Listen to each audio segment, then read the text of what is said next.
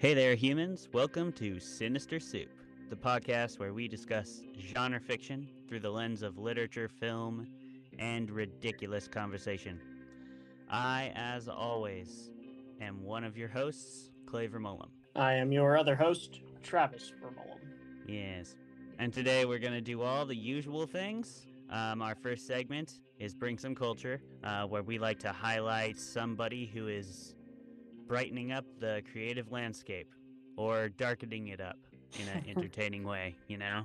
Yeah. yeah. Um, someone who's out there doing that. It doesn't matter if it's music, it doesn't matter if it's uh, somebody literally just uh, doing branding for their business in a really cool way, creative way. We go all over the place. We talk about editors, artists, writers, musicians, um, and we're going to get into some more of that today. So, Travis, who are you shining the spotlight on in the creative world today? They're definitely a group that I think quite a few people have heard of that are in sort of the geek culture world. I think they are the fifth most popular YouTube stream in Australia, which Australia actually has quite a few pretty big Twitch and YouTube streamers. So that's actually a pretty big deal. But Mhm. they're called Viva La Dirt League. They are a kind of just short sketch comedy channel. Uh, they started with music videos and they kind of moved on to starting their own sort of office skit.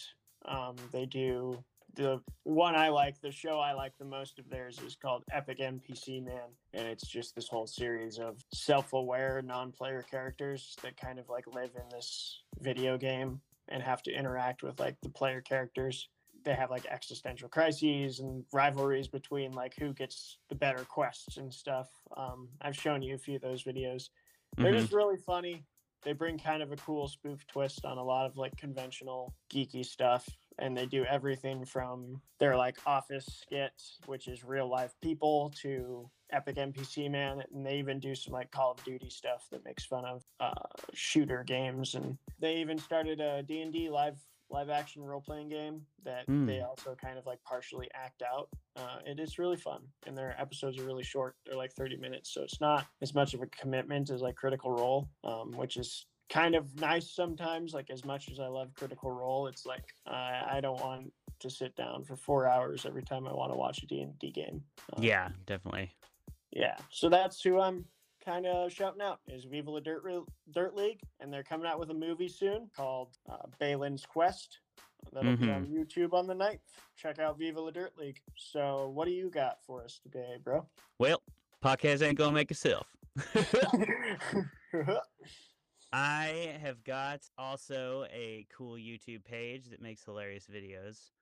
Um, I was just reminded of them recently, but I used to be a really big fan. Actually, when they were first starting to like get a lot of viewers, I had started watching them around the time they like ramped up, and it was kind of fun to be uh, part of the bandwagon. Mhm. Um, but they're overly sarcastic productions. I've talked I to you about them them. before. They're so oh, good. I love them. Yeah. They're fantastic. I was watching them right out of college. That was like my favorite thing to watch. I even used some of the videos for my classes uh, when I was a middle school teacher out there because it's such an entertaining channel. It's one of my favorite YouTube channels ever, and it's it's probably the most fun I've ever had uh, listening to a summary of like the Odyssey. hmm Um, so good, such a great channel. Um, her art is amazing. She has great comedic timing. Uh, they both do. And yeah, I couldn't recommend them higher. So if you like history, you like mythology, and you want to see it done in a really playful, hilarious way, um, go check out Overly Sarcastic Productions on YouTube. My favorite one is Beowulf. I think I definitely got like hooked on them when you showed me the Paradise Lost one, and she just did like- or as I like to call it, sexy Satan. And I was Sexy like, this Satan. is- yes, because that is exactly what that that story like tries to portray is this like broody emo hmm version of of like the devil, and yeah. Sympathy for the devil. hmm Definitely. They're so funny. Really accurate, like really good at summarizing. Like you can definitely tell they did the work to Mhm. read these works and like analyze them, you know? They do a very wonderful job. So definitely glad you put them at the forefront there. Overly sarcastic, great channel to listen to. So, bro, what are we debating today in our segment? We've gotten a few names suggested. Um, So Mhm. maybe if you're a listener, you can uh, give us a, a message on any of our social medias on which one you of these you think is the best. Um, we've thought roll for critique, which was given to us by the listener, a listener, a friend of mine, Johnny, and then what was the other one we got, bro? But Travis trolls because, well, we all know why. If you're a listener, then you know why. Because I always lose and I always have to troll. he has lost literally every dice roll so far. So we'll see. We will see. We're gonna roll Yeah. today. Um, but before we roll, we'll we'll tell you what's going on here. We're going to be debating Isaac Asimov's Foundation, classic pinnacle of the sci-fi genre, uh, by by one of the sci-fi gods. But you know, the sci-fi gods don't always don't always write stories that I like. So we'll just see if I like it or not. We will see. Is this a classic or a piece of trash? That's right. And speaking of gods, the dice gods are going to decide which side we have to argue for. The higher roll, as always, will defend the book vehemently as if it is the greatest piece of art that has ever graced their eyes. And the lower roll, Yeah, sure. I'll tell about the lower roll. Um, yeah, it's the lower roll has to explain why the piece of art is a piece of trash and deserves to be forgotten and put to the wayside and thrown into a heap of equally forgettable material. all right. Well, let's see what let's see who's who today. All right. Dice gods, let us know. Ooh, What'd you get? you first. 15. I won. Oh no! I Well- got a 17. nice, dude. Congratulations. Thank you. I mean, yeah, thank you. Yeah, I'm happy for you. Thanks. I really appreciate it. Um, this has been a long time coming. I'd like to thank the Academy and all of my which, friends. Which academy? uh, just Which- the Academy. Oh, just the academy. Just the academia. all-knowing. I would in like to thank a- academia. I would like to thank academia in general for letting me roll well. All right. That Good. means I get to go first, right? That's the first time I'll, I'll That- get to go first. You do, you do. All right, timer is beginning, and I am going to start in. Boom.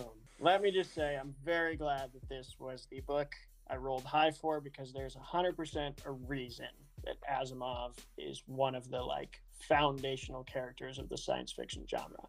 The way he blends four different stories about this sort of prediction that the first character, Hari Seldon, had for the future of the world is flawless almost. He creates like different atmospheres, different political engagements for each set of characters we follow.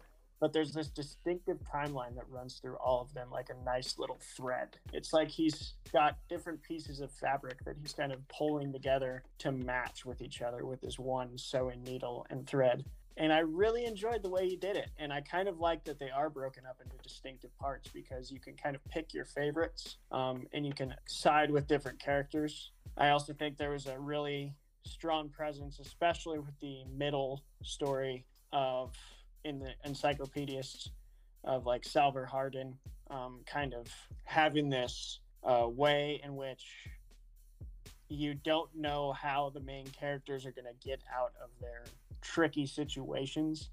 They get put in these like, oh, the people don't have faith in them. They're not sure if they can succeed in their mission to like preserve the foundation and preserve this vision that the psychohistorians had. But once they do, like get that get to the point once once Asimov brings you to the conclusions of his chapters, like all of it comes to head in this cool kind of like, oh wow, they pulled pulled that off in such a cool way. It was almost like a Sherlock Holmes type like mystery at the end. So it's this blend of genres that I really appreciated and it definitely is very character driven and the world is really cool. It's it's possible that we could have these types of politics in the future.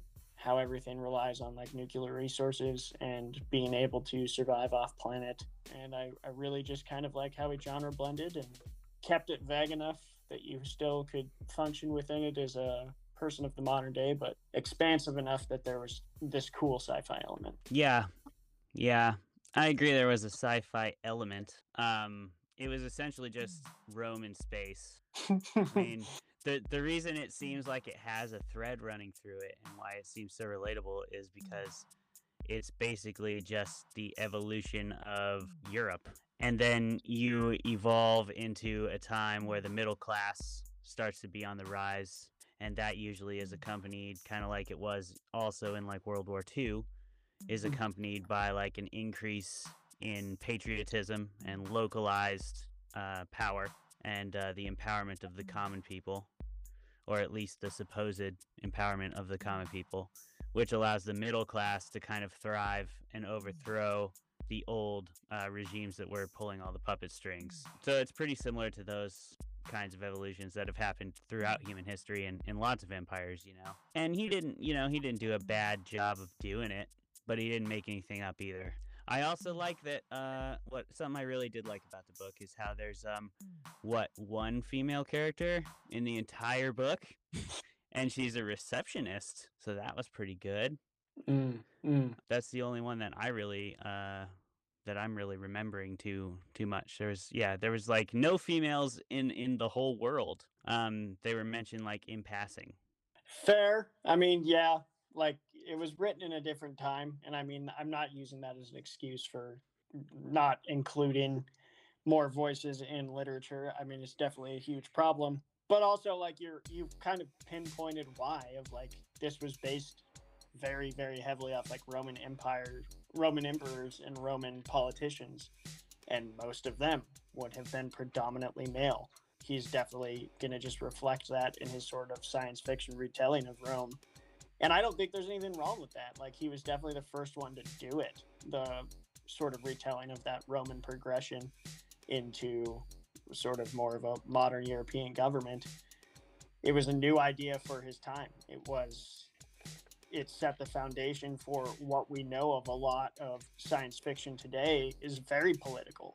And I think it he did such a good job of I particularly like the middle section of how you get these kind of dual sides of Sal- Salvor Hardin because you get the section where he's sort of the upriser. He's the one who's rebelling against the encyclopedists. But then he comes into power, and you get the third section of the mayors, and they're the actionist party is like rising against him, but he basically has to like say, no, like I'm still right. Like you still have to like understand that this is all part of the original plan. So you get this like dual character of him where for a little bit in the third section you're kind of like, are you the idiot now? Are you the one that like needs to be torn down? But Asimov definitely like brings you around to real, realizing that he gets that the vision hasn't been realized yet. And in the fourth part, we'll kind of get a, a broader scope of that.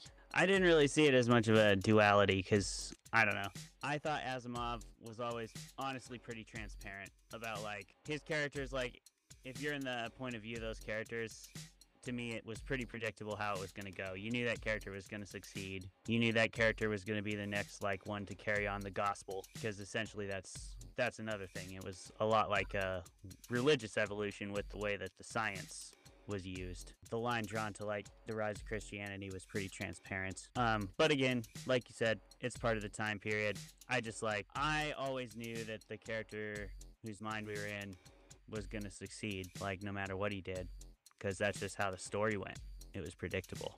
Yeah, but I think that was like intentional. Like I said, I compare it to Sherlock Holmes. You never start a Sherlock Holmes book and think like Sherlock Holmes is gonna he's not gonna solve the mystery. like he's not gonna thwart the bad guy. He's not gonna figure out how to best Moriarty. That's never a thought you have when you start a Sherlock Holmes book. It's not about him succeeding, it's about how he does it. And I think Asimov definitely came strong with that of I the same. I started each section and was like, okay, who's the first character we're taking the viewpoint of? Cool, they're the hero, so they're going to win. But how? Because there's a lot of things that are against them, and I don't see the way out of this puzzle. I can't predict the end. I know they'll win, but how? And it was cool to kind of follow that like jigsaw puzzle that he put together and learn how at the end. Yeah, I don't feel that way about it. I don't think that's a virtue. I'll go back to Sherlock Holmes. That's why Sherlock Holmes sucks. I'll say it. Sherlock Holmes sucks. Yeah. Oh. Take that, geeks, because of what you just said. Like it doesn't matter how convoluted the mystery is. At the end of it, like Sherlock's just going to tell you all the answers. So yeah, that's it's the same reason I could never watch that show House, which is just Sherlock but doctors. Um, because like they always try to like drum up all this drama and like there's things happening and is the person gonna die and yeah, well sometimes because doctors, but usually no. Usually House takes a look at the whiteboard. He's like, "It's this." You're like, "Okay." Beer of the week. all right, just in time. Before you start ranting too much about House, looking at the whiteboard and just figuring out the patient. Okay, we're uh we're cracking some beers. I'm Alright. cracking the Ecliptic Phaser Hazy IPA. Back on the quest. That's from Portland, Oregon. Ecliptic. And uh when I worked at the beer store, we sold a lot of kegs of this, so it must be it must be. it must be. Um, I today will be drinking a um, M&M uh, Mm. from Tin Lizard Brewing Company. I've had one of their beers on here before, but Mhm. this is an IPA. Joining you on the quest. Tin Lizard, they're back. Tin Lizard is back. All right. I'm excited cuz you really liked the Tin Lizard one. Mm-hmm. I hope the IPA works. Let's try it out. All right.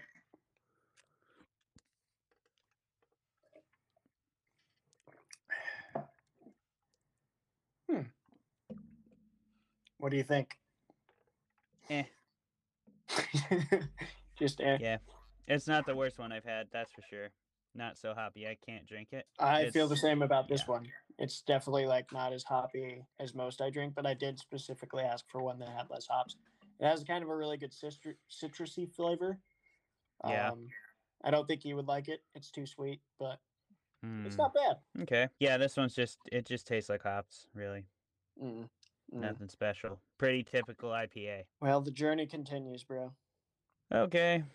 Um yeah. Onward. Tell How us do we really got. feel about Foundation? Yeah.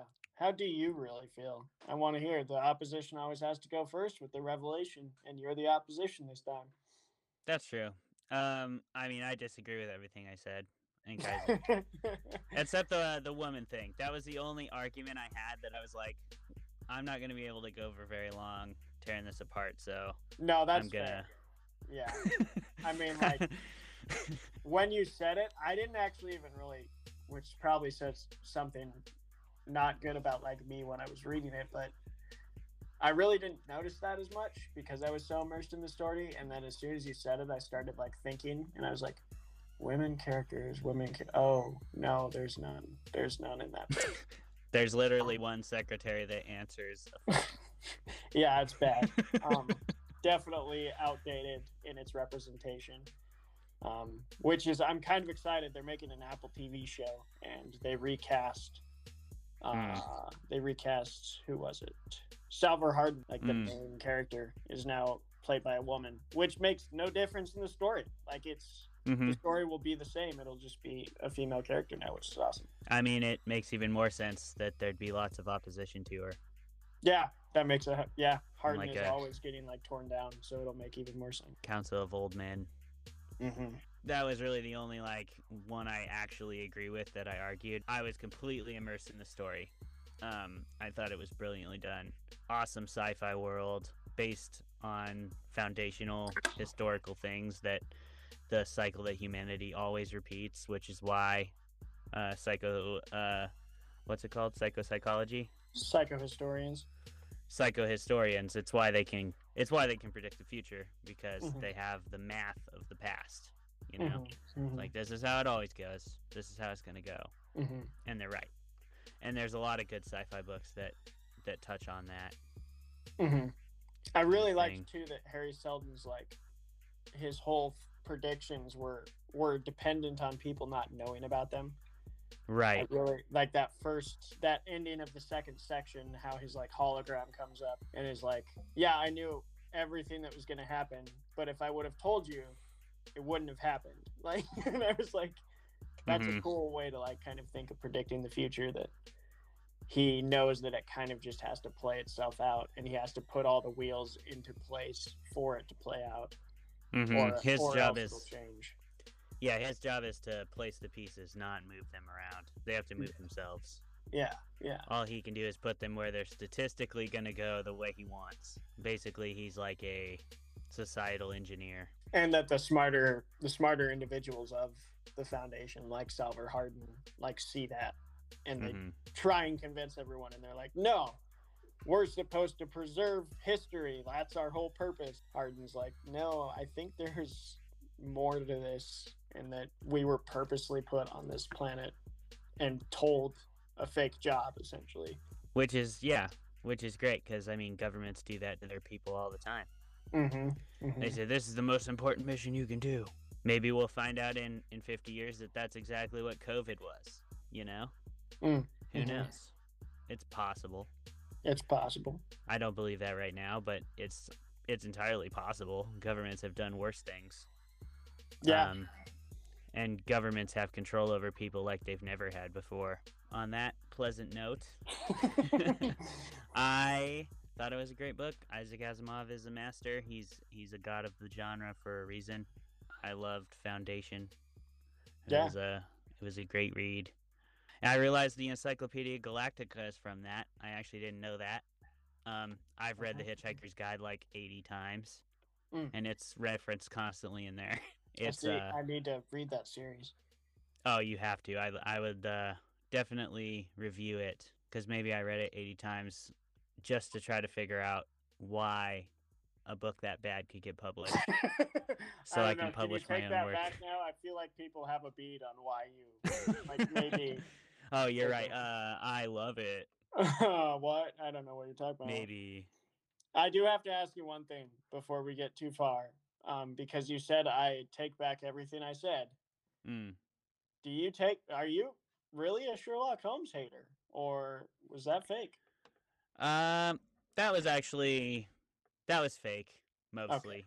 Okay. I I think my point is correct, and I am a house hater. no, that makes sense. I'm with you on the house thing.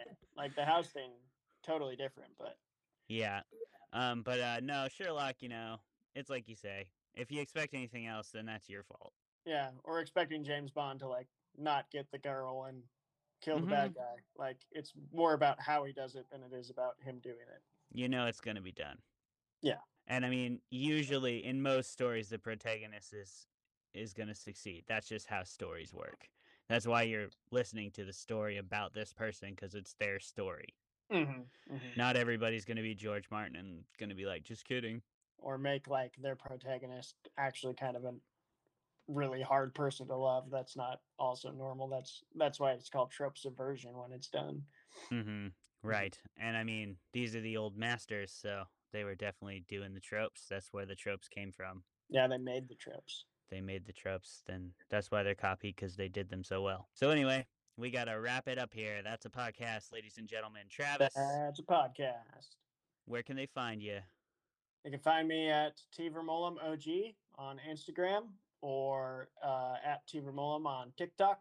I tend to just do book reviews and stuff. So look me up on either of those platforms. And you can find me at clavermullenfiction.com. That would be my preferred place for you to find me because I really want to drive more traffic to that website. You can contact me through my contact me page. And if you sign up for my newsletter, you get a free monthly horror story. And then there's also uh, blog content. I release monster articles every Friday. And then we have a vote, and you get to select what characters and creatures I write about at the end of the month. So please check out my website, grab the newsletter, and then follow me on Instagram, Claver Mullen Fiction. We want to thank you again for tuning in to Sinister Soup, listening to us debate, chat, and be weird and geeky. I've been Claver Mullen, And I have been Travis Vermolum. and we are both still those people.